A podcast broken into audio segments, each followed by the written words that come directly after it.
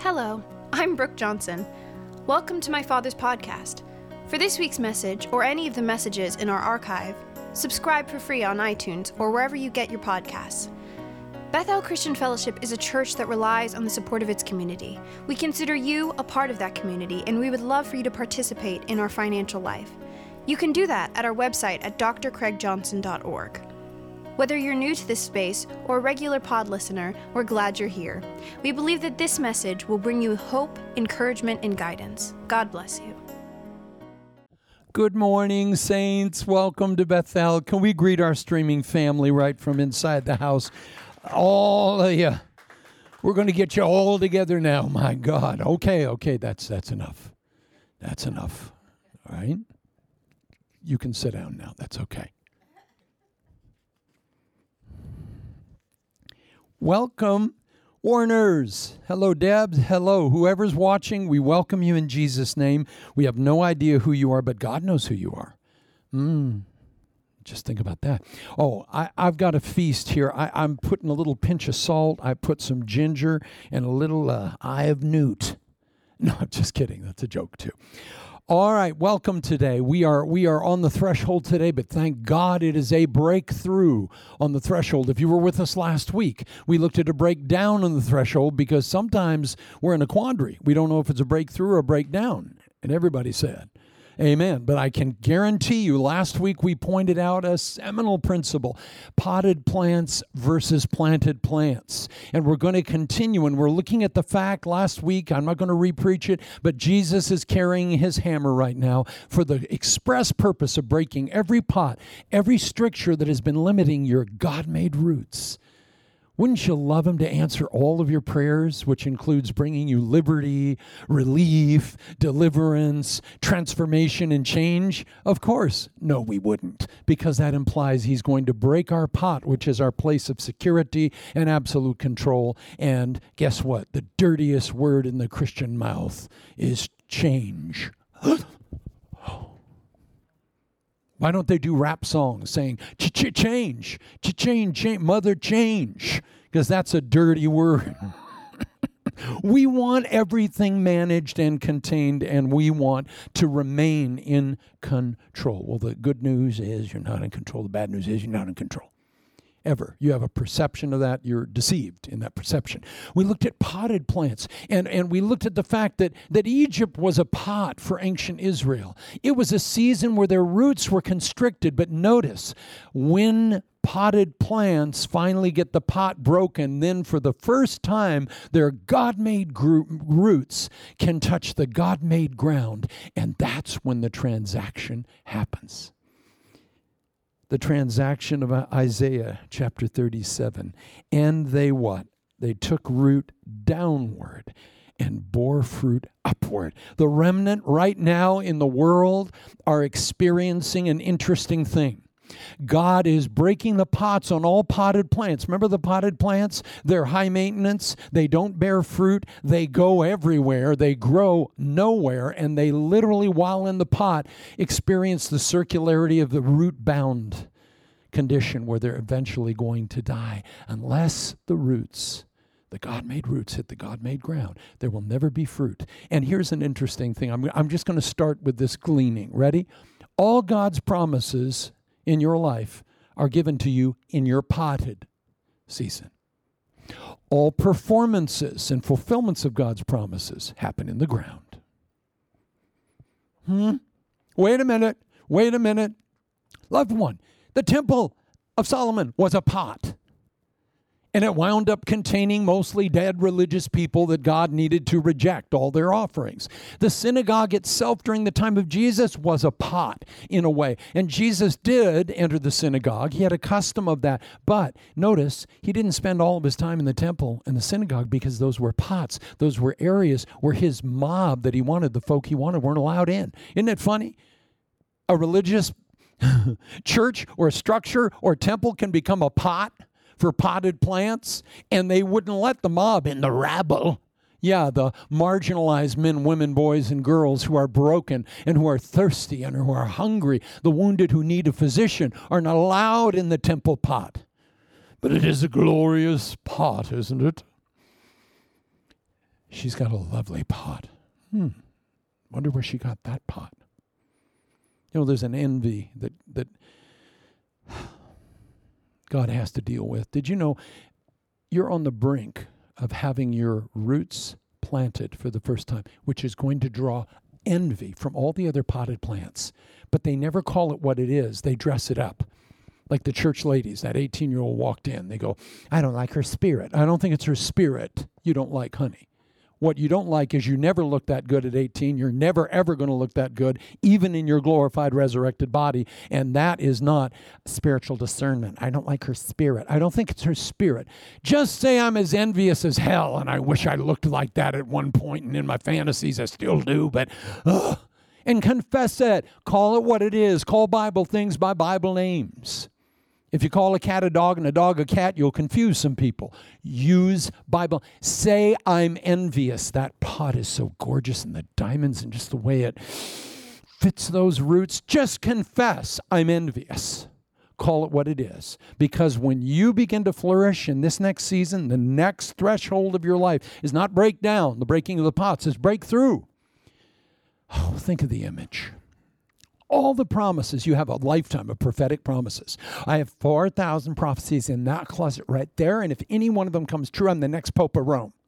Okay, good for you. Those are all given in your pot. Amen. Pots full of promises. But here's here's the could sound like the downside. None of them are going to be fulfilled as long as you're still living in that pot with the limits, the restrictions, and the man made corral around your roots, you are going nowhere with regard to fulfillment. You've heard me say it a million times. God's fulfillments are always greater than his promises. The promises are the headline, but they, the headline comes in the pot. Well, I have a lot of prophecies rolled up, including those Chinese prophecies. I got it when I, when I was at the restaurant. I know you. Yes, I know you. You opened your fortune cookie and his fortune cookie and all the atheist fortune cookies till you got the one you wanted. By the one, the one I wanted is in my wallet right now. I think it said something like, "You're so kind to others." And I thought, "I'm keeping this." The word of the Lord. Every rolled up fortune cookie is in your pot.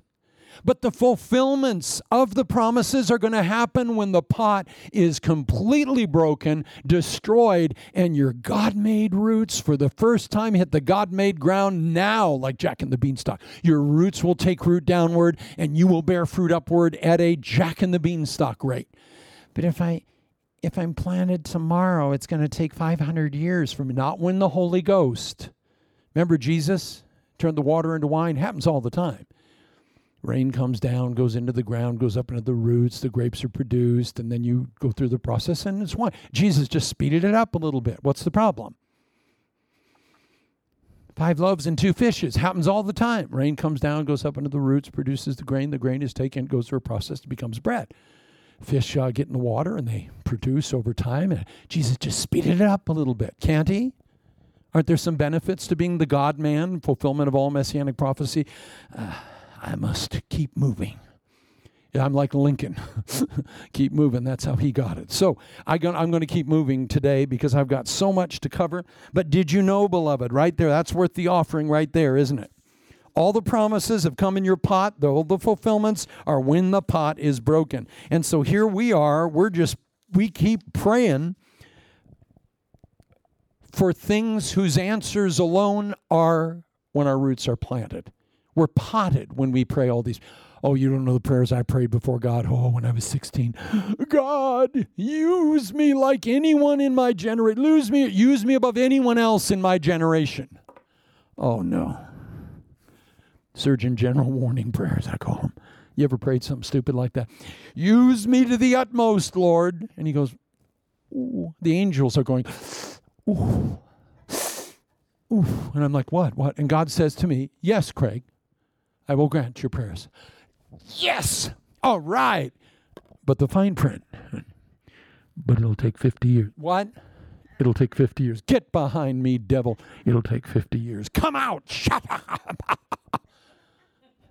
Have you ever done that in your pot? after your prayers and your little will was frustrated or you got a little bit hurt or oh my your expectations were failed oh you were prophesied something on monday and it didn't happen by friday what a wicked god he's so mean how could a loving all powerful all knowing god frustrate craig for a week I renounce my faith. I'm becoming a Buddhist. Okay, that's most the body of Christ right now, by the way. So the Buddhist temples are going to be flooded. Why? Because you didn't get your way. Oh, I thought Jesus was Lord.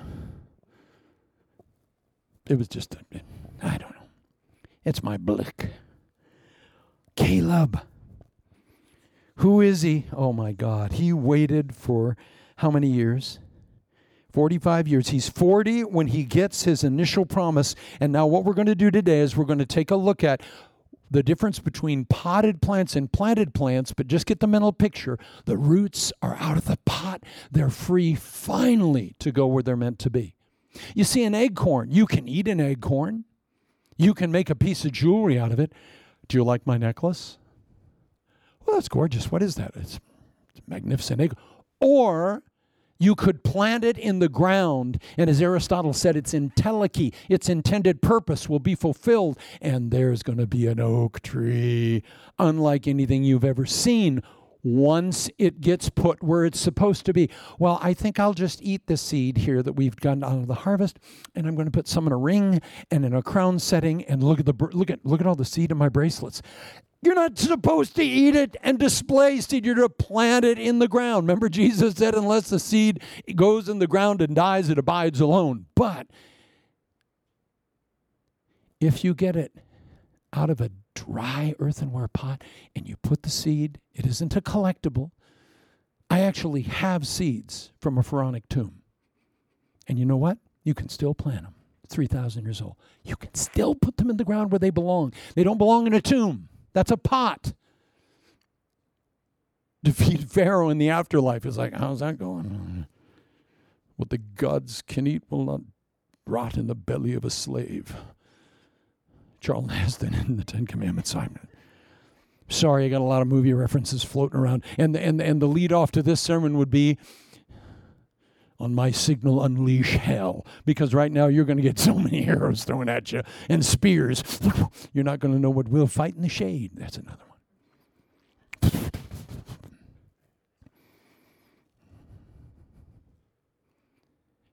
We're going to see caleb our hero Caleb, who is on the threshold. And now we're going to see that they, they've crossed the Jordan. They've gone, they've circumcised the, all of the, uh, the, the ones born in the wilderness. Uh, they've eaten the first Passover. And it says, the day they ate of the first corn, the new corn of the land, the manna ceased within 24 hours, beloved. Because I want you to see the image once they went into Canaan, their pots were broken. After that circumcision, remember anything that's covering us and buffering between us and God has got to be cut off. It's got to be shorn like a sheep wool coat and thrown away. God is removing anything that would become would, the buffer between the God made foot and the God made ground, God made roots and the God made ground. Now, in principle, you say, Amen. Woo! This is deep. Hold on now. Getting your pot broken and getting those nasty roots that have been so oppressed for so long stuck in the God made ground, I think you're going to need a little time to meditate and just be quiet for a while. Did you know sometimes we forget that when we're talking, we're not learning? I think it was a mercy that God took Zechariah's voice for nine months, 12 months total. That was John the Baptist's daddy. Because if that fool would have kept talking, he would have dug up his destiny, his son's destiny, his wife's happiness. Sometimes it's time to shut up, just for just while till the baby's born. I think Elizabeth said, "Thank you, Gabriel." For shutting him up. Thank you. Thank you, Lord. I want to give you praise. yeah. Do you remember that we talked about Caleb's threefold convergence? Where was it? It was in the city of Hebron. Caleb is God's dog, God's loyal, faithful dog. Caleb, well, that's his name. And he was loyal and he was faithful and he finished well. And he was a slave, the Bible says, in Egypt. If you want to know who this man was, You, ha- you have to be reminded. Here's my notes. There we are. That's my second set of backup notes if I happen to go this way, and I am currently going this way. Who was Caleb? He was a witness. He was a witness. He was a witness of everything that happened in ancient Israel. The Bible says that he was a slave in Egypt, so he made bricks without straw. This was his personal experience. For 40 years he wandered, 14,600 days, 2,080 weeks, 43,200 straight meals. He was eating manna, that survival food with no seed in it. He watched everything. He was in Egypt when the blood was released upon Pharaoh in Exodus 7, and the false gods Khnum and Hapi and Osiris were, were shown to be impotent. He saw the frogs in Exodus 8, another slight against the Egyptian god Hapi and Heket. He saw the gnats in Exodus 8, the destruction of Set, the earth god. He saw the flies and the gnats. Uachit, this was the false goddess that was supposed to stop flies. God said, Where is she? He watched from inside all the signs, all the wonders, and he had first hand experience in Goshen of what God was doing. And yet he was faithful and the scripture says that he saw the livestock curse. This, this Egyptian god Ptah and Mnevis was destroyed. He saw the boils appear on the Egyptians in Exodus 9, the destruction of Sekhmet and Imhotep. He saw the hail come down, which was the destruction in Exodus 9 of the goddess Nut, Isis, Set, and Shu. He saw the locusts come, which stopped Serapia, the false god of stopping locusts. God says, Where's she? This is irony. God didn't just remove his people, he judged all the false gods on the way out, showing they were impotent. So this was a really insulting season. But our Caleb was a front row witness of all of this. He saw the darkness, Exodus 10, the judgment of Ra, Amun Ra, Aten, Atum, and Horus. And he saw the death of the firstborn, which was the slight against Pharaoh himself, who claimed to be Ra on earth. And after watching this, he went through the Red Sea. He walked across on dry ground. He participated a few days later in Marah when the waters were bitter and the people said, Kill Moses, let's go back to Egypt. Oh, for the flesh pots of Egypt. And he remained faithful at Marah. And he saw God provide and change the bitter water to clean water. And he drank water from a flinty rock. That's 1,080 boxcars of water a day in the will. He drank from the flinty rock. He was a first hand witness. He saw the pillar of cloud, he saw the pillar of fire. He ate the manna. He was at Mount Sinai when the Ten Commandments were given with one hand, the law no one can keep, and the, and the ceremonial law was given with the right hand of the sacrificial system in the tabernacle. He watched God provide through all the wealth of Egypt that they had come out with in order to make all the pieces of redemptive furniture for the tabernacle he saw this firsthand. He lived through this. He watched all of the murmuring in the wilderness. He fought the Amalekites himself. He watched a hundred funerals a day for 40 years. That was 603,548 fighting men wiped out because they would not believe. He stood as one voice against the majority of his culture and he shouted them down in the name of the truth of God. And God said, He has another spirit, my Caleb. He, in the pot of Egypt, is my baby. In the pot of the wilderness, eating manna, he's my boy. And the scripture says that at Kadesh Barnea, Caleb, when he was 40, saw Mount Hebron. He saw the ground his roots would one day flourish in. And he said, That is my mountain. The mountain possessed by giants that all were possessed by spiritual powers. It was the greatest spiritual warfare area in the world. And Caleb said at 40, mm, when I get out of my p- p- pot, just p- plant me there. He had an impediment. You didn't know that. When I get out of my pot, heavy C. Oh, oh, kicking in. That was for Daniel. Caleb says, when I get out of my pot, that is where, and by the way, you know, I'm just little, I'm throwing this away. This is a gleaning. I'm just throwing gleanings down I can't pursue. But you know, Hebron, his chosen place, that's where Eshcol was. That's where the fruit, that's where the pomegranates were as big as basketballs. This little dog's mama didn't raise no fool. He said, When I get out of this pot, my God made roots are going to kiss the God made ground. And it's like, calm, calm down, Caleb. We thought you were talking about Angelina Jolie for a minute. Just calm down. No, no. All of his passions were pure. All of his passions, all of his lusts were focused on one thing. This pot will be broken after 38 years, and I'm going to. And God Himself said, Everywhere your foot has touched, Eshcol, little spy, the Mount Hebron, and everything it represents, that is the ground where your roots are going to flourish. His heart flutters. He's in love with the Lord. He has a passionate relationship with God. Do you? Do you love him? Till you're crazy? Is he everything you need? Is he all? You see, we always have as much God as we want. We do. Well, I just have enough. I'm fine. Thank you. Thank. Just move on. Move on to the next point. Yeah. God loves me and he's in love with me. That's awkward. So let's move on. Yeah, yeah, yeah, yeah. But see, that's why Caleb had another spirit. That's why he stuck out because he was romancing God. I'm my beloved's and he is mine. His banner over me is love. Caleb had that. And that entire generation died in the wilderness, and only Caleb, Joshua, and Moses. Miriam's dead. Aaron's dead. Now Moses is dead. And in the story, it's Caleb and Joshua. It's like, hey, buddy, are you feeling okay? Because if you go, I'm alone in my pot. I'm alone.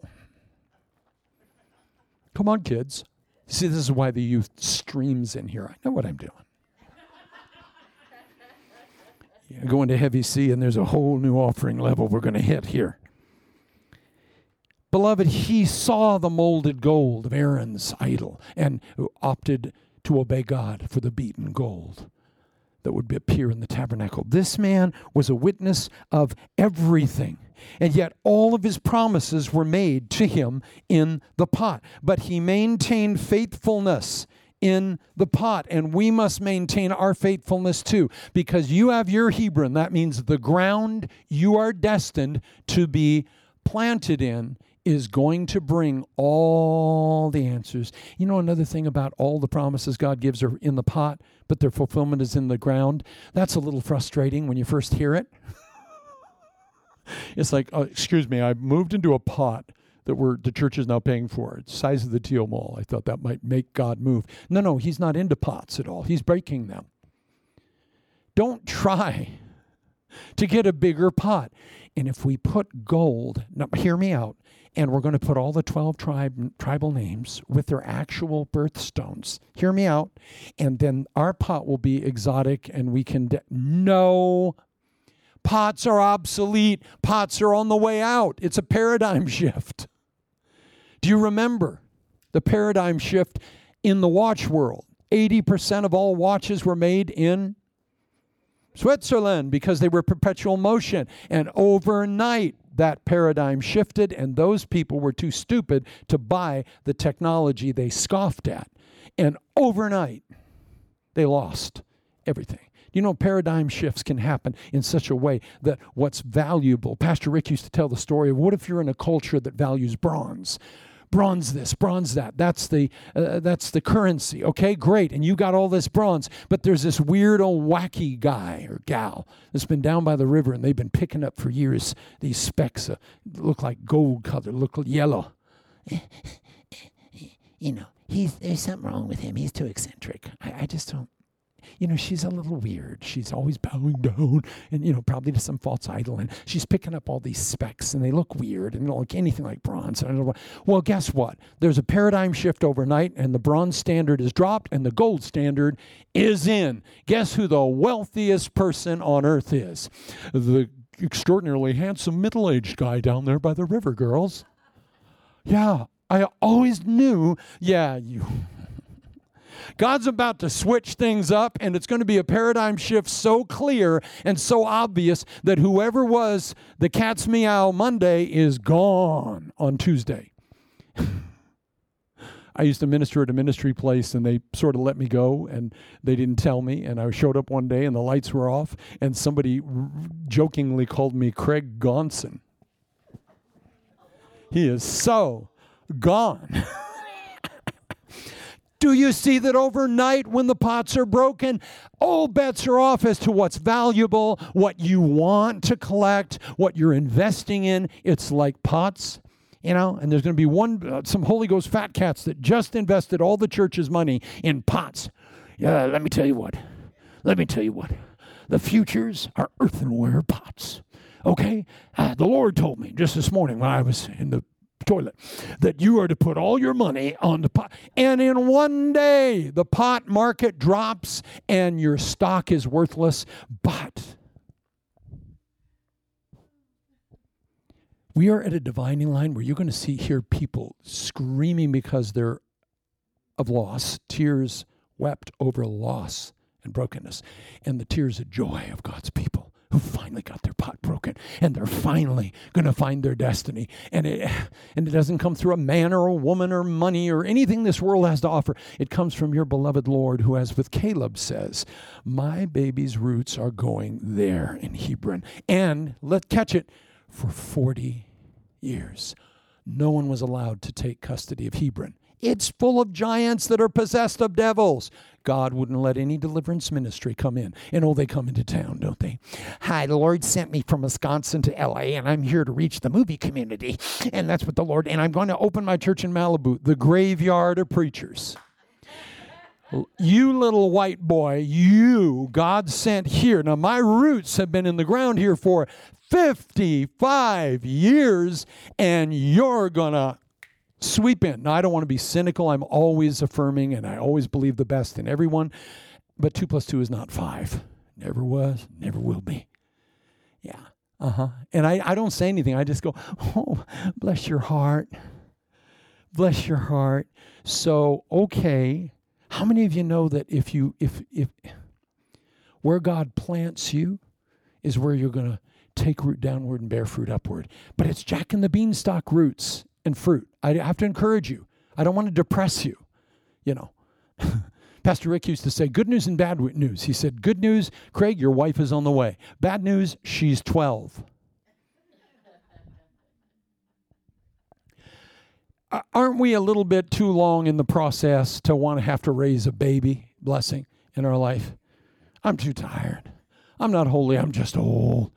It's like, please, I cannot I cannot raise another child. But did you know, as God did with Adam and Eve, Adam named everything for everyone, but he's to him it was just that's not it. That's not it. That's not it. That's not it. I know what that is, but what what do you need, Adam? I don't know. And God put a deep tardemah on him, a deep sleep, and put him out, did some surgery, grabbed a rib, and he woke up and God walked Eve right up to him and he said, "Whoa, man. This is bone of my bone and flesh of my flesh. Ah, you can God can use you to name things for everyone on the planet with your great prophetic insight while you go home starving to death and empty because you don't know what it is. You know what it isn't? That's not him. Not him. No, no, no. Why? Not her. Why? I don't know. But what do you want?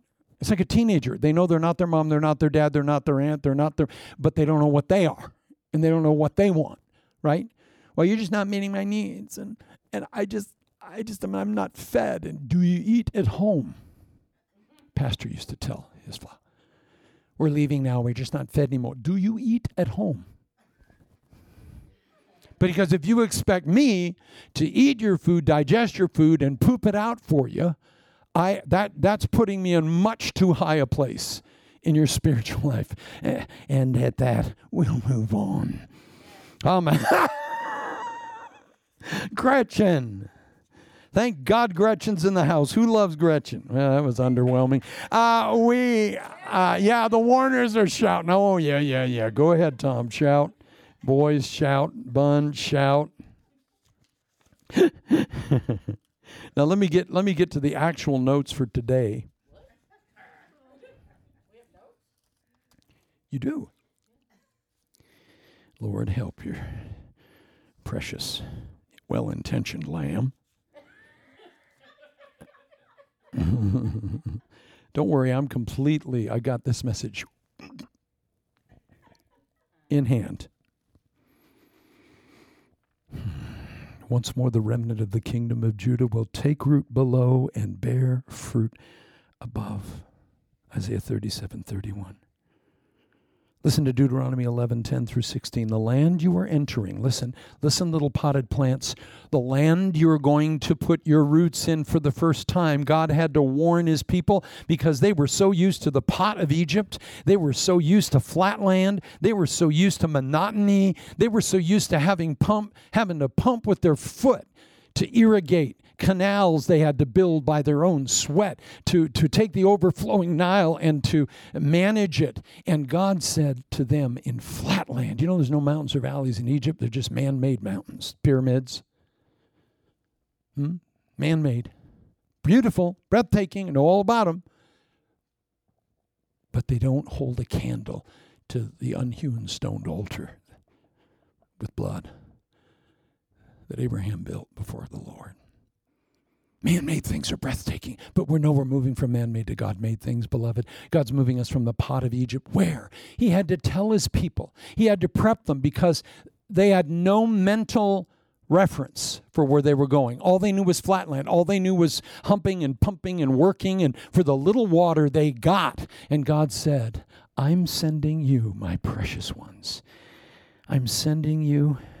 The land you're entering to take over is not like the land of Egypt from which you have come where you planted your seed and you irrigated it by foot as in a vegetable garden. But the land you are crossing the Jordan to take possession of is a land of mountains and valleys that drinks rain from heaven. It is a land that the Lord your God cares for. The eyes of the Lord your God are continually on it from the beginning of the year to its end. So if you faithfully obey the commandments I'm giving you today to love the Lord your God and to serve him with all your heart and with all your soul, then I will send rain on your land in its season, both autumn and spring rains the early and latter rains, so that you may gather in your grain, new wine, olive oil. I will provide grass in the fields for your cattle, and you will eat and be satisfied. Someone say, Amen. Doesn't that sound good? Yeah, it does. But that's the new land. That's in Canaan. God says, I'm sending you to a new land you have no mental picture of. I'm sending you into a new phase of your life that you will not have a mental picture. No one has ever been there before. Let me just say, as an aside right now, can I prophesy? You've never been here before. Where you going, smart aleck? I studied the history of revival and history from all time until now, and I have been, never have you seen what's coming. Well, I don't know about that. History repeats itself. Isaiah 48, 6 and 7. From now on, I will tell you of new things, of hidden things unknown to you. Hmm. They are created now and not long ago. You have not heard of them before today, so you cannot say, Yes, I know of them. Yeah, uh, yeah, I know. Yeah. Do you love those people? Yeah, yeah. I knew a guy when you talk to him, he'd go, yeah, yeah, yeah. Now, what you think that either means I know everything you just said and you're a stupid idiot and you have nothing to teach me, or it means he has a tic. Yeah, yeah, yeah, yeah. It wound up he had a tic. He was as dumb as a stump. But he had this like a countenance of wisdom when he when he nodded his head that you could misread, and we all did. Clueless people should not be the people speaking prophetically into your life right now. That's another gleaning. But it's my best friend. Get a new best friend. This is a time when God's removing friends and bringing new ones. He's removing people who are constituents and comrades and are not confidants. That's a part of the new ground. You see, Caleb was promised Hebron. That's where you're going to be planted, son. Woo! And there's pomegranate sized basket. There's fruit, there's olives, there's fresh water. It was known. Hebron was known as the fruitful place on the planet. Honey. God said, This land is not, you're not going to have to hump and pump this by the sweat of your brow. This land will flow. How many of you need finally something that'll flow? Even you study the Bible like, I've got mental kinks. Now, what does that mean? Let me get to the Hebrew and the Aramaic. and How about flow? How about flow? I remember being at the Gary Smalley couples conference where the guy said, Wives need 12 meaningful touches a day. And the husband turned to his wife and went, One, two, three, four, six, seven, eight, nine, ten. No. Well, I mean, it's the most he's tried ever, so yay, you. Yeah.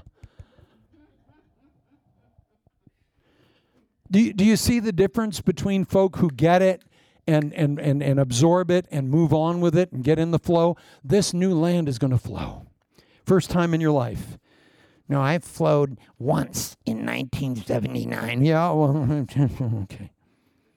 You've been somewhat of a flux in the body of Christ. We all know that. It's a uh, different kind of flow. Okay, let's move on. Listen now. Listen now. Joshua 15, 13, and 14. In accordance with the Lord's command to him, Joshua gave to Caleb the son of Jephunneh a portion in Judah, Kiriath Arba, that is Hebron Arba was the forefather of Anak. From Hebron, Caleb drove out the three Anakites, Sheshai, Ahiman, and Talmai, the sons of Anak. All right. Okay, Craig, God's breaking my pot. I'll allow him to do it. Whether you allow him to do it or not, the pot's being broken. Well, what if I don't agree? Ooh. I remember when my three year old used to try to order me around. Stop that or I'll kill you. It's like, we found video, family video of Grant, my son Bub. Whoo, we got video. We got video of him manifesting a demon. It's oh, it's Brooke plays it over and over. We've looped it. She's filmed it on her phone. I'll show it to you off camera where he goes, Daddy, can I stay up a few more minutes? No. And his sister's right next to him. Do You know, she's like two.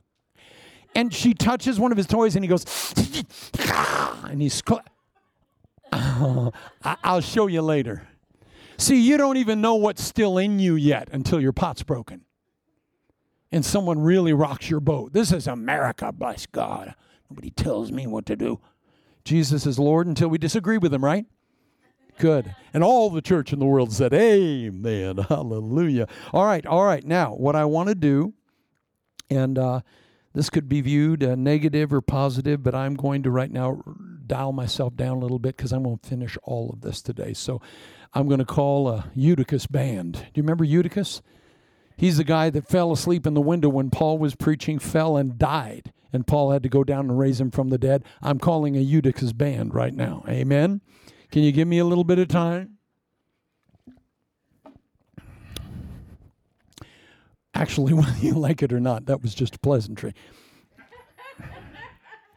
God said, I'm sending you to a land of hills and valleys. It's not going to be monotonous and boring like your pot has been. You don't have to pump with the foot. You don't have to dig canals.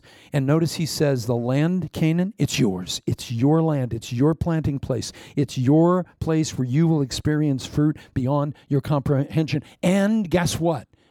You don't need to look for water. I'm going to bring it. And you're going to, for the first time, have vistas you've never seen hills and valleys. What does that mean? There was no mental picture. That's like when people prophesy about what God's about to do. If you have a mental picture of it, it's false. Straight up. Throw it away. Yeah, but I felt. You felt. There is no mental picture of what comes beyond limited metaphors, and they're all wrong. We got too many fingerprints on our blueprints. God said, Could you, as he told Moses with great respect, shut up, stand still, and see the salvation of the Lord for the Egyptians you're used to, you will never see again. He had to tell Moses to shut up. It's not warm. Read the Hebrew. Shut up. Anybody hearing this from? Lord? Shut up because you're not learning when you're talking. Stand still. Quit chain smoking in your pot, going everywhere. I'm going to go over here. The Lord send me here. The Lord send me here. Well, when you don't have a pot, you can't do that anymore. If we put your roots on the ground and not even plant them, you're going to be doing this new dance move. This is what we did in the 80s, along with White Man's Overbite.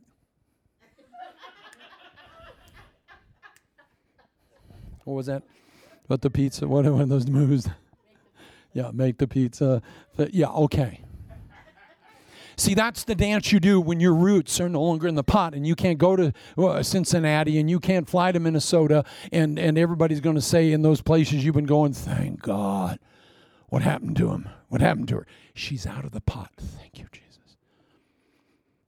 There's a season in the pot where you go everywhere, but there's a season when the pot is broken that you are to grow.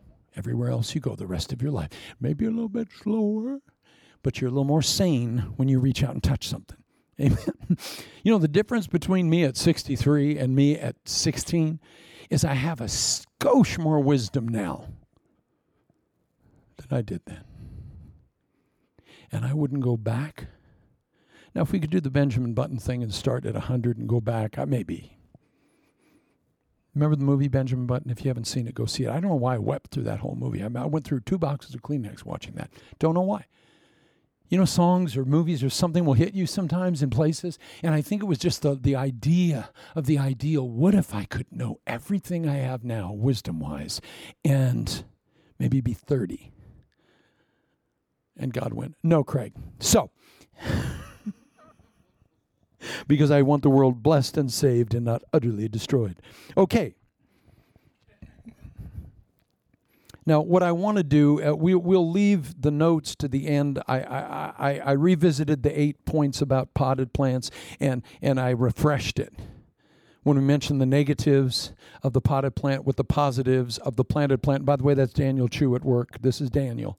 Anything good is of Daniel, the sword of the Lord and of Daniel. Amen. So we'll get to that last because I want to I want to focus on Hebrew for the Hebron for the next few minutes, if I could. What's Hebron? what is the nature of the ground Caleb is about to touch? What is the nature of the holy ground of Hebron that he's about to touch with his holy roots? I want you to hear this historically, but I want to hear, hear, hear this prophetically for you.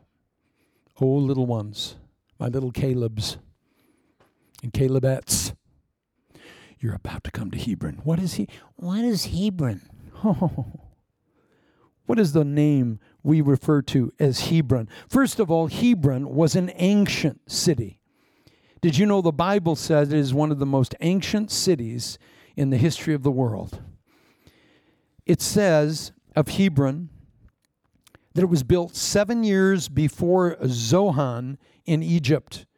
What is Zohan? That's not Adam Sandler in the Israeli film. Zohan, bleep that, Mike. No, no, don't. Zohan was situated on one of the eastern branches of the Nile near Lake Menzala. It was the early royal residence of pharaohs and it, it, the name means flatland. And guess what happened in Zohan? Why does Caleb want Hebron? Listen to Psalm 78 12. Marvelous things did he in the sight of their fathers in the land of Egypt, in the field of Zohan. Ooh. This is where all those 10 plagues that Caleb witnessed happened. Ooh, so Hebron, the first whiff of Hebron is the power of God beyond belief. With a mention of Zohan. By the way, this is an ancient city, a little bit even older than Psalm 78, 42, and 43. They remembered not his hand, nor the day when he delivered them from the enemy, how he had wrought his signs in Egypt and his wonders in the field of Zoan. Notice parenthetically, Zoan is mentioned with Hebron. Why? Because this is going to be the mountain Caleb has longed for all of his life, but it has such a spiritual pedigree of meaning. Just, just put your seatbelts on. So it's ancient, right? Also, it was the second holiest site in all of Israel. Next to Jerusalem, Hebron was it. What does it mean? It means union, uh, communion, um, friendship. So it's ancient. It's holy.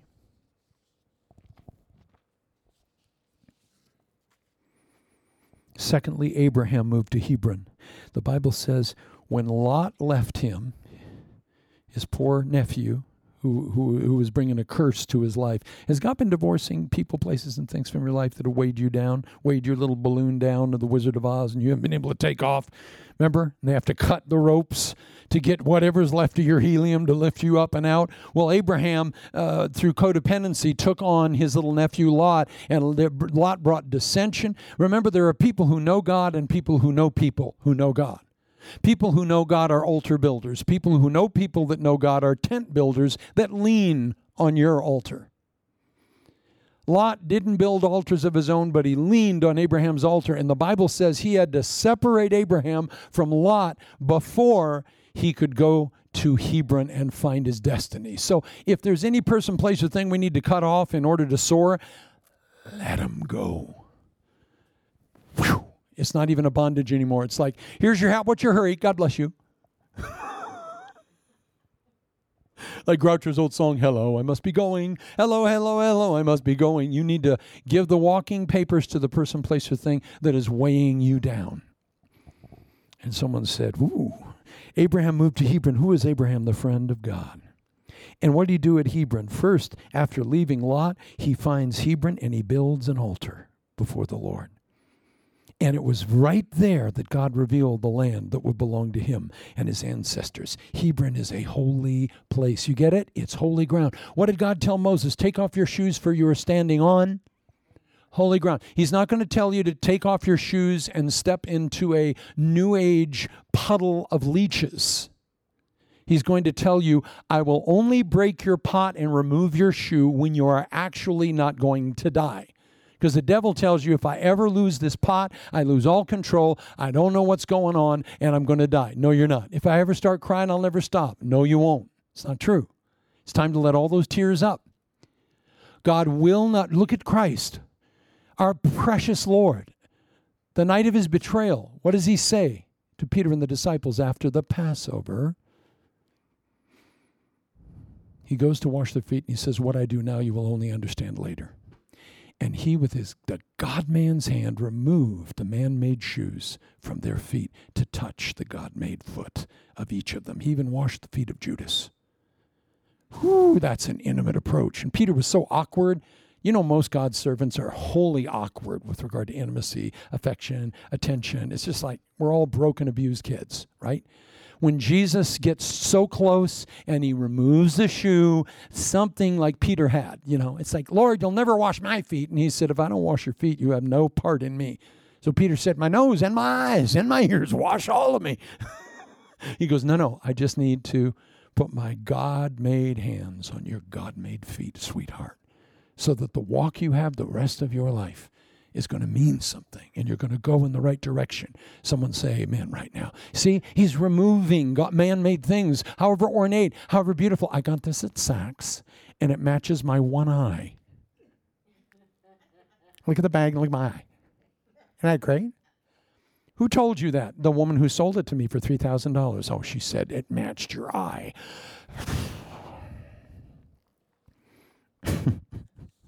Abraham moved to Hebron because he was God's friend and he had an intimate relationship and he built that altar and he poured his life out. And so Hebron becomes triply sacred. Next, Hebron was the second holiest place next to Jerusalem. Next, Hebron belonged initially to the Hittites. Listen, remember our teaching? There's the Melchizedek factor, general revelation, right? starry heavens above, moral law within. There's the Abrahamic factor, which is special revelation, the Bible. And remember, we have Abraham, and he's in the valley, and he runs into Melchizedek and the king of Sodom, two Canaanites. But one, Melchizedek, he acknowledges is of God, and he receives the blessing and the bread and the wine. And he, in turn, the Bible says, even the priestly future in his loins bowed before Melchizedek. Melchizedek represents those men, women, boys, and girls who are outside the box, and we usually relegate them as suspicious. The Syrophoenician woman, Naaman the Syrian. Remember, the disciples found a guy casting demons out in Jesus' name, and they said, We forbade him. And Jesus said, Why? because he followed not with us. Most Christian folk don't recognize God at work when he's working. I had a preacher used to say, That man wouldn't know the Holy Ghost if he walked up to him wearing a red hat.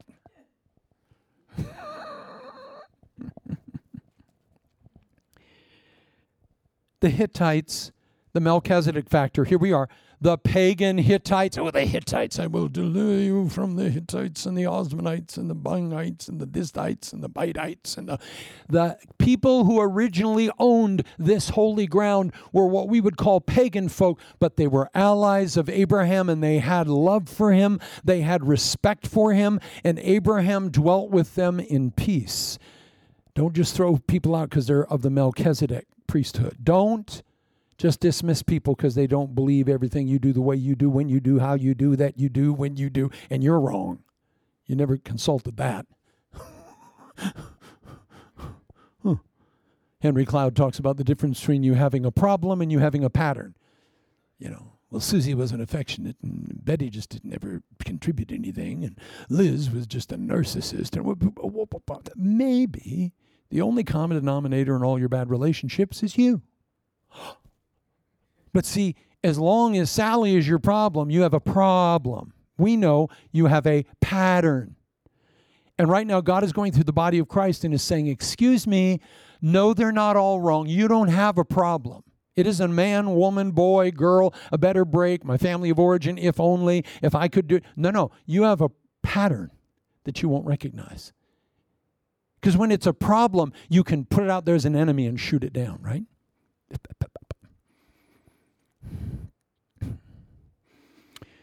Jimmy didn't love me, and Steve was rude, and Paul didn't have any money, and hmm, hmm.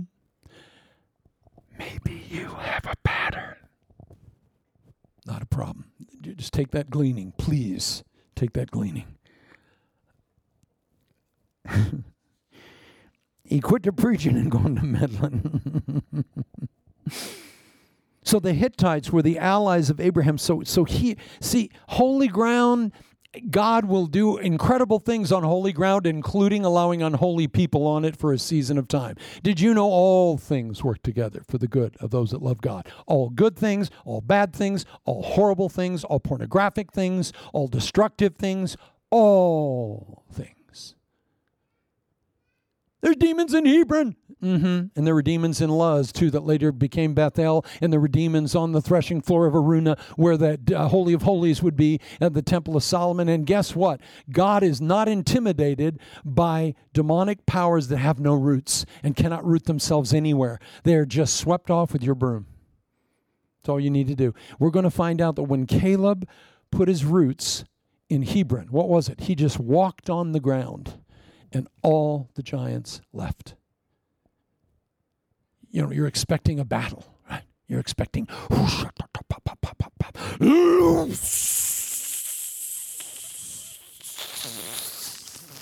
Hebron. Who told you you know? Oh, I messed my pants. Who told you that is spiritual warfare? You know what? If you have spiritual authority, demons know it they leave. They t- here's my hat. What's my hurry? They leave. Remember, seven sons of Sceva in the name of Jesus, whom Paul preacheth, come out. And the demon said, Paul I know, and Jesus I know, but who the hell are you? whoa, whoa! There we are. We're there right now. We're on the threshold, beloved. A breakthrough, and part of it is demons that already know who someone. If you are a king, you don't need to yell you can whisper a command. Kill them all. What? Kill them all. Guess what? They're all going to die. Because the king just said, if you're the president, you don't need to yell, you can whisper. True authority does not need to raise its voice. Ever. And we're coming into a time of silent power. You've heard me say it before. Snow falls all night, bends down, the strongest tree doesn't make a sound. The sun warms the entire earth, doesn't make a sound. The dew waters the earth every morning, doesn't make a sound. Solomon's temple rose for seven years, not one sound was heard of a hammer hitting a stone. They were all quarried off place and they were quietly put up in place. You know, we equate power with bim, bang, boom in the Disneyland fireworks. C.S. Lewis said, It's not the fireworks. Love is not the fireworks, it's the flame that heats your tea. That's true love. When everything's said and done, you just want to be with someone you want to be with. Just hold hand. I'll hold your hand, baby. Woo. Woo. That's a flame that heats your tea. Well, you know, there could be occasional fireworks. As I'm not against it. I'm not against it, as Lincoln would say. But do you see? True authority doesn't need to yell because demons know. And by the way, demons, why do they show up? I was reading the book of Acts the other day, and Paul was followed around by a demon possessed girl that said, These are prophets of the Most High God who show unto us the way of salvation. These are. Pro-. And Paul turned around and said, Shut up and come out of her, because he did not need the testimony of irritating demons. He cast the devil out, and it says she, her familiar spirit, brought so much money to her masters that they, they, they were the, the cause of all Paul's problems in Ephesus because no one was buying their idols, and their little girl couldn't tell the future anymore, which wasn't really telling the future. It was just an invisible little boy or girl demon that can tell you everything about you. And we Christians are so bloody gullible to that. It was authentic, must have been God. Oh, honey, an invisible boy could find out a lot about you. What would you do if you were an invisible boy? First, go to the high school shower. No, no, that's not the answer. It was when I was 14. Have some of you matured a little bit with your invisible boyness, girlness fantasies? Okay, good. Hopefully, you would realize if you were invisible, you could see things and know things and track things, and then you could give that information to a person who will like flare it up with they'll put a blindfold on and they'll touch a lighter. This lighter belongs to someone named Sue. Does that ring a bell? Does that ring a bell? They have a familiar spirit telling them. They don't have Peter Popoff's actual mic in their ear. But they do. Remember that? The amazing Randi went just with, with a mechanism and found his wife going, The woman's name is Mary to your left. Guess what? Demons aren't doing a supernatural thing, they're doing a super spatial thing. They're just invisible boys and girls that know information. Your underwear is in the lowest drawer by your handgun. Whoa, let's worship this, whatever it is. It's most the body of Christ and they give you a candle of the Virgin Mary and Saint Germain, and they want you to, and you wind up doing crazy things because it's authentic. There's a big difference between authentic manifestation and source. Who did it?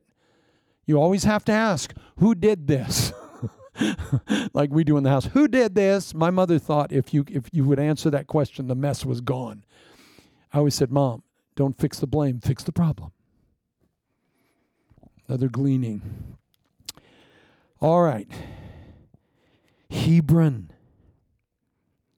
Next, so the Hittites, they gave it to Abraham bought it for 400 shekels of silver. It was just some ridiculous, like two bucks he bought it for. But they said, Abraham, we love you so much as the Hittite nation. We trust you and all you represent. We want to give you the cave of Machpelah where you're going to bury all your re- relatives. We want to give you all of Hebron. We want to give you all the forests surrounding it. And Abraham said, Look, let's just let a little money. Here's your $2. And guess what he bought in Hebron? And is the intimate friend of God. He bought the place where he would be buried, his wife would be buried, Abraham, Isaac, Jacob, Leah, all buried in Hebron. This is the burial place of the dust of all the matriarchs and patriarchs of the history of God's work in the world. And Caleb said, Put my roots in that ground. Because, you know, roots do feast on everything in the cycle of nature that brings life and death. Can you imagine? Hebron represented the condensed mother wit and father wit of a lifetime. You want your roots in a place like that? Plant me there, Lord. Hebron was a holy place. Not only that, whew, Selah. Hebron also became the priestly city given to the Kohathites. The Kohathites. Do you remember who the Kohathites were? They were the guys that carried the Ark of the Covenant and the sacred pieces of redemptive furniture on their shoulders. They were the portion of the priests that were able to handle the holiest things. Hebron was their city, the shoulder, the key of government, swords, keys, uh, uh, scepters. They all were hung from the shoulder of the authority in God. So the Kohathites took Hebron over. The holiest group of guys that carried the holiest stuff in the world. Beloved, your roots are about to be planted in some sacred, crazy ground. Crazy. From the power of God to the burial of the matriarchs and patriarchs, all their wisdom. Uh, it's a holy site, and God has not allowed your pot to be broken until you come to your Hebron. Because if you just broke your pot and threw you in a slough, now, if I were running things, that's what would happen. Okay, uh, bring the crane, lift me out of the pot, break it. Okay, drop me right here into a slough with mud and yeah. If Craig was in charge, you would all be in the slough right now. Great principle, break the pot. I heard Pastor Craig's teaching. So we're going to use all of our human means to break. No, Jesus has the hammer who's breaking your pot, not your brother or your sister. Thank God. I always say, give him the pruning knife. He's the only one you trust. They'll cut your throat. Jesus cuts to heal, but they. Let me see. Michael did that the other day. Vicky clips his nails every week. Seems like a lie to me. I go down and I go, hello, baby. Daddy loves his boy. And he goes, shh, shh, does this with his fingernails. Blood's coming down my forehead. I have a gash on my cheek. And I go, hey, you want your diapers changed, pal? You want dinner? You know, I got blood dripping on me onto him, and he's laughing. He's going, He didn't mean it. and you didn't mean most all that you've done in your life, too. I didn't mean it. The Kohathites, these are the shoulder guys. These are the guys that know what it feels like to have the throne of God on their shoulders and the glory cloud right above it hanging on the we're about to walk into holy stuff we have never dreamt of, we've never conceived of. And that's where God is planting your roots. Not in a slough. That's it. See, if you were in control of your pot breaking, or your friends, or your mama, I know God wanted you to be a lawyer, so we're going to break your pot and put you in legal school. It's like, oh, mom, mom. Aren't you glad He's kept you so long? And He is the one that is going to remove your God made roots. And the ground is holy ground. Mm, it's fruitful. There's olives and grapes and oil and water and vines and pomegranates and what's oh, fruitful. And it was the tallest place. You know, I did a teaching years ago called Training for Reigning. Okay, four series, four sermons on the life of David, and it was very simple. It was four stages to his exaltation. It was Bethlehem, faithful in natural things. And we found out that David was raised, first of all, as a responsible young shepherd, and he was faithful in the natural things God gave him. Because if you're not faithful in a little, God will never give you a lot, right? So the first was faithful in natural things. Hmm. The next one was Adullam meeting needs while you're in need. He went was running from Saul and he found 600 guys that were all depressed and debt ridden and, and on meds and drunks and the worst lot. And he takes 600 men and they go to the cave of Adullam. And Adullam was the cave, it represented you meeting needs of others when you're in need yourself. David was needy, but he had to meet the needs of these people. Have you ever been so exhausted? Because you're meeting everybody's needs and nobody's meeting yours. That's faithfulness in Adullam, faithfulness in need. How many of you have had to learn to be faithful in natural things? Oh. See, if you skip that, you didn't tag first base and you don't go home and score. E.V. Hill had an old ter- sermon called Touch First. Because if you don't touch first and you run second, third, and slide in and touch your foot on home base, you didn't score. You got to go back and touch first. So David was faithful in natural things, he was faithful in need, but he had a mob. They couldn't they couldn't be used for great things until he shaped them. And then third, he went to Hebron. Mm, next point about Hebron wasn't just the city of Kohathites priests. It wasn't just the sacred city of the burial place of the patriarchs and matriarchs. It wasn't just the home of the friend of God who, who, who heard from God on that site. Marked by his life word, it was also the city of the king. Ooh. Remember King David? First Saul loved him, and then Saul was jealous of him. Jealousy and envy is a prominent assault of the enemy in this time. You don't need to guard against anything else except that. Who would be jealous of me and envious? You would be shocked. Who's jealous of you? But they'll never call it what it is pride, arrogance, jealousy, envy. They won't. They'll call it something else. You know, I've just been grieved in my spirit about you. Put spiritual terms on it, right? No, no, you're just envious. You're just pride. It's pride. It's envy. You're jealous. You wish you had what I have. I'm so sorry. Got a crazy favor ain't fair. I've got it. You don't. I'm sorry. So, so guard against this. Always be aware that you are dealing with envy. Well, David was pursued for 16 years. He's running and running, and God kept him. God allowed him to live. He was almost dead like five times. God always spared him. But here's the point when the Bible says Saul died, and David said, Shall I go up into Judah? And God said, Yes, go to Hebron. And in Hebron, for the first time, David sat down on a throne. The first time. He's not running, he's not being chased. He, he God delivered him before, he had authority before, but now in Hebron, he came to rest for the first time, and now warfare was a totally different thing. Can you imagine warfare from a posture of rest? Hi, could I have a Diet Coke with lemon and uh, a side of sprouts? Peel every other sprout and uh, destroy all those principalities over there in Calabasas. Thank you. When you're enthroned, that happened in Hebron, when you're at rest, and when your ministry life is from a posture of rest now, you'll continue to have battles, but they're different. The whole thing is turned around. Dennis always says, when David sat down on that throne, it was a whole new ballgame. He was in charge. He wasn't a thermos, thermometer reflecting his environment. He became a thermostat controlling his environment from a throne. For seven and a half years, David was planted for the first time in Hebron, where Caleb's roots for the first time hit the God made ground.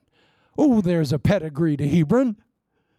Sometimes you walk by ground and you have no idea what the history of it is. You can come in my bedroom and you'll walk by historical items and you have no idea what it is you just knocked over.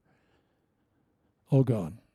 There was a crash the other night. We were watching Stranger Things, and after one episode, there was a crash in my bedroom boom, the whole thing. And I'm like, Brooke and I jumped off the couch, right? Guess what it was? It was my dollhouse. I bought a glass presentation box with a door that has all my most valuable collectibles from Napoleon's house, the wallpaper from Napoleon's death room in Longwood, everything that fell off onto the ground into a million pieces. And I went to my room and I went, no! and it went way off, the dog barking in the distance. Right? Now, let me just calm you. It didn't injure anything, just broke my doll box. So I, I swept it up. I made a spiritual act out of it. I put every piece. I, I had Brooke behind me. I said, honey, here, here are the cannonballs from Waterloo. Here's Napoleon's hair. Here's the piece from his home in Longwood, the dining room. Here's just a piece of the dollhouse that has nothing to do with anything. Are you sifting through things nowadays? I'll preach anything. so immediately I said, The devil, I said, Shut up, devil. And I went on eBay and I ordered a, a bigger one that is going to be here Tuesday. And that's going up on the wall And it's bigger and better than the last thing the devil does. I'll take a picture of it and let you see it. See, the, devil wanted to break my heart and it didn't. I'm just going bigger and better. Amen. Go bigger, go home, right? Ooh. Next, Hebron is say, so. Do you see just the David thing alone? Let, let, let me just say another thing about David and Hebron, Hebron being the city of the king. And um, at Hebron is where all the power came to David. David was chased around. David had a hit on his life for 16 years. And at Hebron, God brought to him. You don't need to go looking for it. God, you ever notice you look for a ladybug, can't find one, fall asleep in the field, you wake up, they're all over you. That's a kingdom principle. Quit trying to get power come to me in the name. David had to wait 16 years, but listen to what happened at Hebron. Let me just read it. These are the numbers of the armed for battle who came to David at Hebron to turn Saul's kingdom over to him as the Lord had said. Judah carrying shield and spear, 6,800 armed men. Simeon, warriors, 7,100. Levi, 4,600. Benjamin, 3,000 uh, those who remained mostly loyal to Saul until then. They were loyal to Saul on a Sunday, and this was a Monday. Ephraim, 20,800 men. Manasseh, 18,000 men. Issachar, 200 chiefs. Well, quality, not quantity. Zebulun, 50,000. Naphtali, 1,000, together 37,000 men carrying shields and spears. Asher, 40,000 men. From the east, Reuben, Gad, the half tribe of Manasseh, 120,000 men. They came to Hebron fully determined to make David king over all Israel. And all the rest of Israelites were also of one mind to make David king. All the power came to him. When you are planted in the ground and you get out of your pot, not only are you going to take root downward and bear fruit upward, but you are going to see power accrue to you, favor come to you, anointing knock on your door. Beloved, you can't push a piece of string, you pull a piece of string. Do you know many years in ministry they told you get your best picture and your best slot of your best message? And oh, Craig, you sing put a little bit of that. Use that song, All of This for Love. And then what you do is you just go in and you just sort of say, Here's a little thing. I hope that you might uh, consider my ministry. Humping, pumping, manipulating, control. We're back in Egypt, pumping with our foot, trying to get water to go somewhere. It's not born to go. I did that too because I was taught that's how you do it. But guess what? Nope. David just served the Lord faithfully. He sat down for the first time on his throne, put his roots in Hebron, and all the power came to him and landed on him. The same people that were trying to kill him for 16 years were saying, You are bone of our bone and flesh of our flesh, David. And David's going, Mm hmm. Like Marie says, Mm hmm. Some folk, even when they come back, you put a circle around their name. Your Majesty, I never doubted you for a moment. I was always your secret supporter. You, Thank you. Power accrues by God through his anointing in his season. Praise the Lord. Someone say amen just for that. And I'll close this out soon. And if you believe that, I have some swampland in Georgia later that I can interest you in. Next, Hebron was a city of refuge. It was a sanctuary for the unintentional manslayer. Beloved, did you know God gave 48 cities to the Levitical priests? But God said, I want six of those cities. And I want three on one side of Jordan, three on the other side, western side, eastern side. These were cities where if you let's say you're out chopping wood with your relatives the and and and the blade breaks off and you hit your uncle bob and he drops dead. Or you're you're cleaning the church and you're at church and you you bump into aunt lulu and she goes down 20 flights of stairs and breaks her neck. What do you do? If it's not murder but it's manslaughter.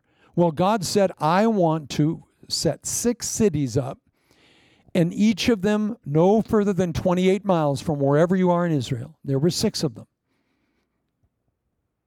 And this was the city you were to flee to, the refuge, the safety point, if you unintentionally killed someone. Why? Because he was called the, the kinsman redeemer. Actually, he was also the Goel, the avenger of blood. I by mistake kill your brother. You are the avenger of blood for your family, Jeff, and you have to come after me. You have to kill me. So immediately, Jeff, as the avenger of blood for his brother, grabs his gun, his rifle, whatever he's got back then, probably a stick and a broom and, and a hatchet, and he's coming after me. Where's Craig going to go? If Craig stands there and goes, you know, I didn't really mean it and you don't understand, and we could have Dexter come in and do a forensic analysis. I, I it was a mistake. I pushed your mom down the stairs, sure, but I didn't mean to.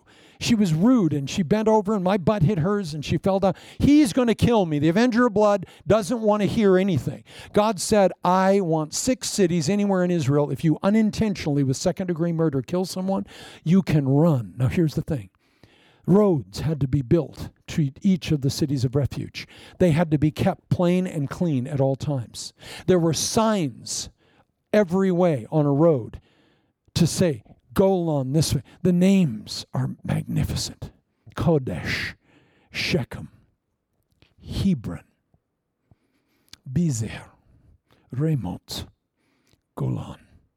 They all have specific meanings, but each city, when you ran, you, you don't have time to go, is it right or left? When you got to a crossroads in life, do I turn ra- right or left, or your left, or my right? There would be a sign posted at every crossroad saying, Golan, 15 miles. Hebron, six miles. So, because Jeff's after me and he's gaining on me, and the axe of justice is going to be caught in my back because he will not listen to my explanation. So, there had to be a safe place you could go as a haven in every city of refuge no more than 28 miles away. All the roads were maintained and kept clear. There were signs and roads to lead you there, and the doors were always open. And if I, as a manslayer, could run and Jeff is still behind me like a cartoon, we're both running two miles an hour. Amen. But if I get in those open doors of Hebron, they're going to close them, and the axe of justice that Jeff is throwing is going to be caught in the door of mercy and then they're going to have a trial to see what happened. And if they try me and find out the axe head slipped, it was an old piece of wood, he killed his relative by mistake, then I could live in that city of refuge free of your assault forever until the high priest died.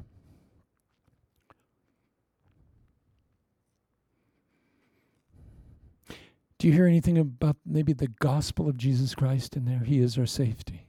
He is our city of refuge we can run to him. And he himself will protect us, and the axe of justice will be caught in the door of mercy. And he himself, whoever lives, our high priest will never die. But if you ever left that city prematurely before the high priest died, Jeff would be waiting outside with his assassins, and he could legitimately kill me. But as long as I'm in a city of refuge, Jeff and his family, God bless you. I wish you the best. They can't touch me.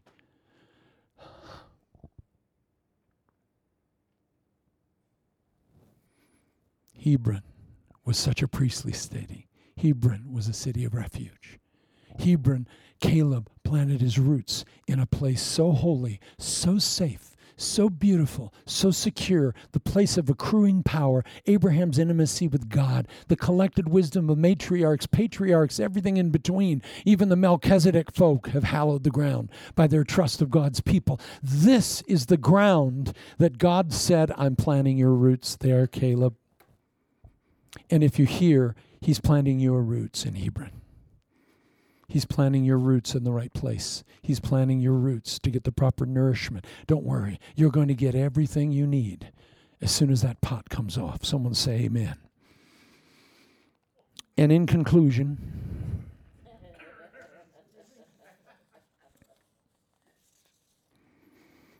you know, I'm going to let you go home and read about the planted plants and potted plants. It's all in your notes. Those of you watching online, if you don't realize, Mike posts not only these messages, but he posts all the messages with the sermon notes. So you can go on our site when he posts this all right, later. And you can click the sermon notes, and everything I said and didn't get to say is on the notes. So you preachers can hear it twice, master it, read it, memorize, and go bless the people cooking it up your way. Afalina Bay in Nigeria said, Dr. Craig, I get all your stuff and I cook it up. I cook it up Nigerian. I have to cook it up a bit.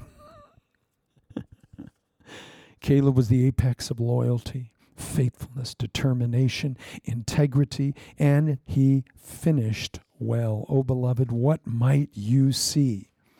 If your God made roots hit the God made ground of Hebron, I can tell you, you're going to see everything you've never seen before and cannot, by conception, get a mental picture of. Do you know you cannot get a mental picture of a dimension you can't experience? I can say, give me a, get a mental picture of a thousand sided figure right now. How's that working for you? You can predicate truth of it mathematically. You cannot get a mental picture of a thousand sided figure.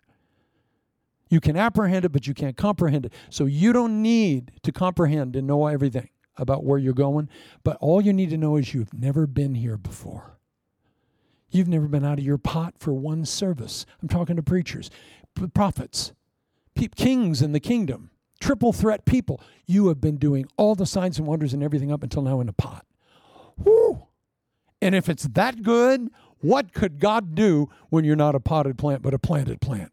You may see some things you've never seen. You may hear some things you've never heard. You might actually drop your arrogance and begin to grow again. You may stop envying everybody else. You know, envy is seen by criticizing others. When you see a critical person, you know they're an envious person. They won't ever tell you that. I'm telling you that. The root is envy. The fruit is, eh, you know, gone with the wind. It's it's long. You know, it was that guy.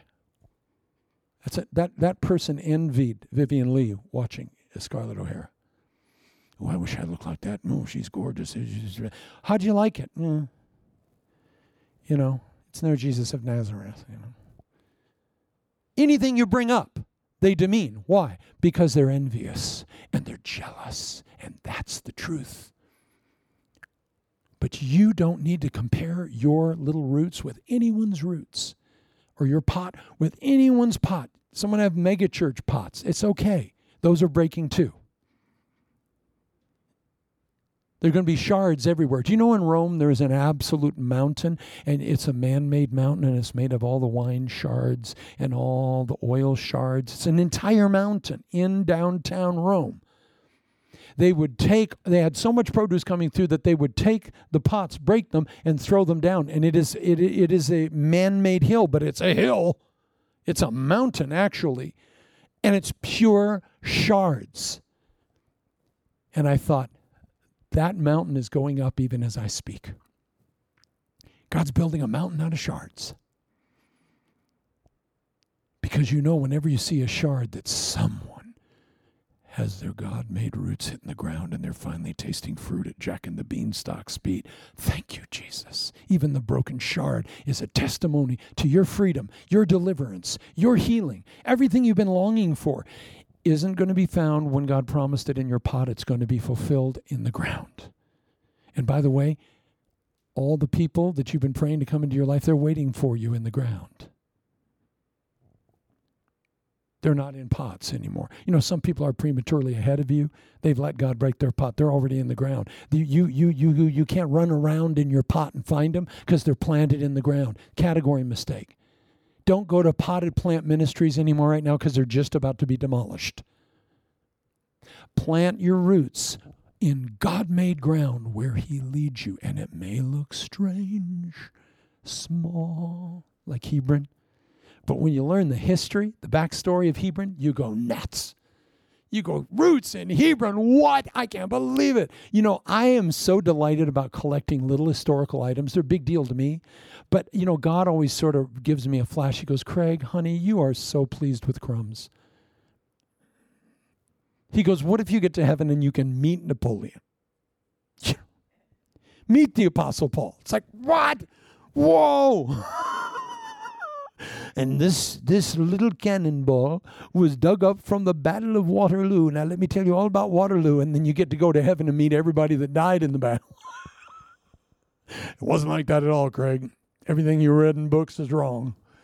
Heaven is wonderful. There I'm glad I'm grateful for manna. Amen. I'm glad I've got a good childlike spirit. But you know what? Eye has not seen nor ear heard, neither has it entered in the heart of man what God has prepared for Craig Johnson. But I'm so addicted to crumbs. And God wants to give me the bakery. Could God expand our hearts? Father, we thank you right now for our ground, Hebron. We thank you, Lord, that each of us are right now slowly being graciously removed from our pots so that our root system, our bound up root system, can be gently placed in healthy ground. And thank you, it's going to be good ground. No premature breaking that will drop us in a slough or a dump somewhere. That's the devil, and we cast him out.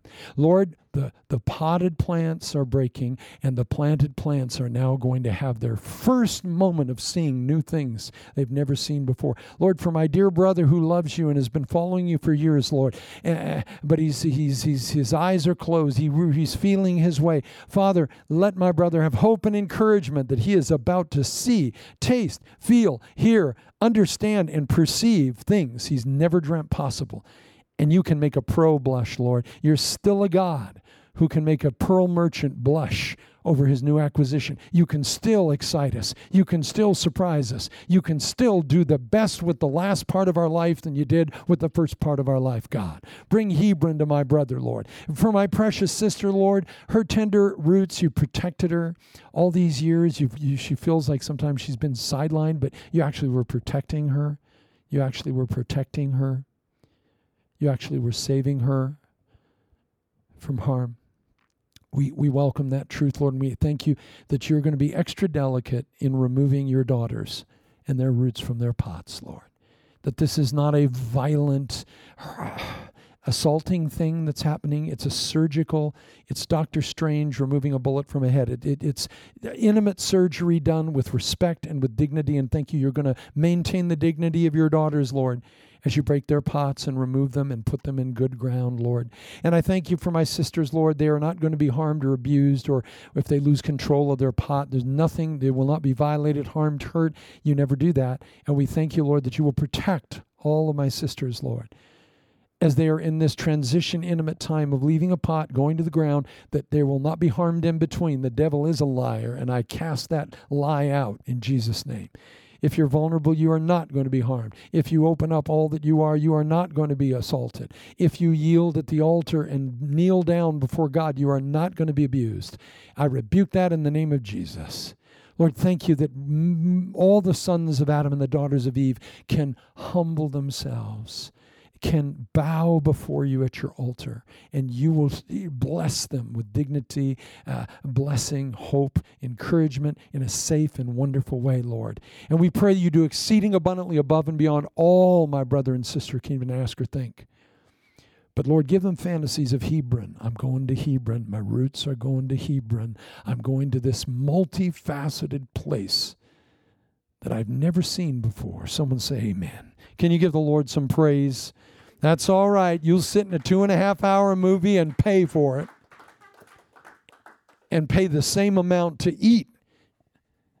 Could I have a small Diet Coke? That'll be $572, please. No problem. I'm out.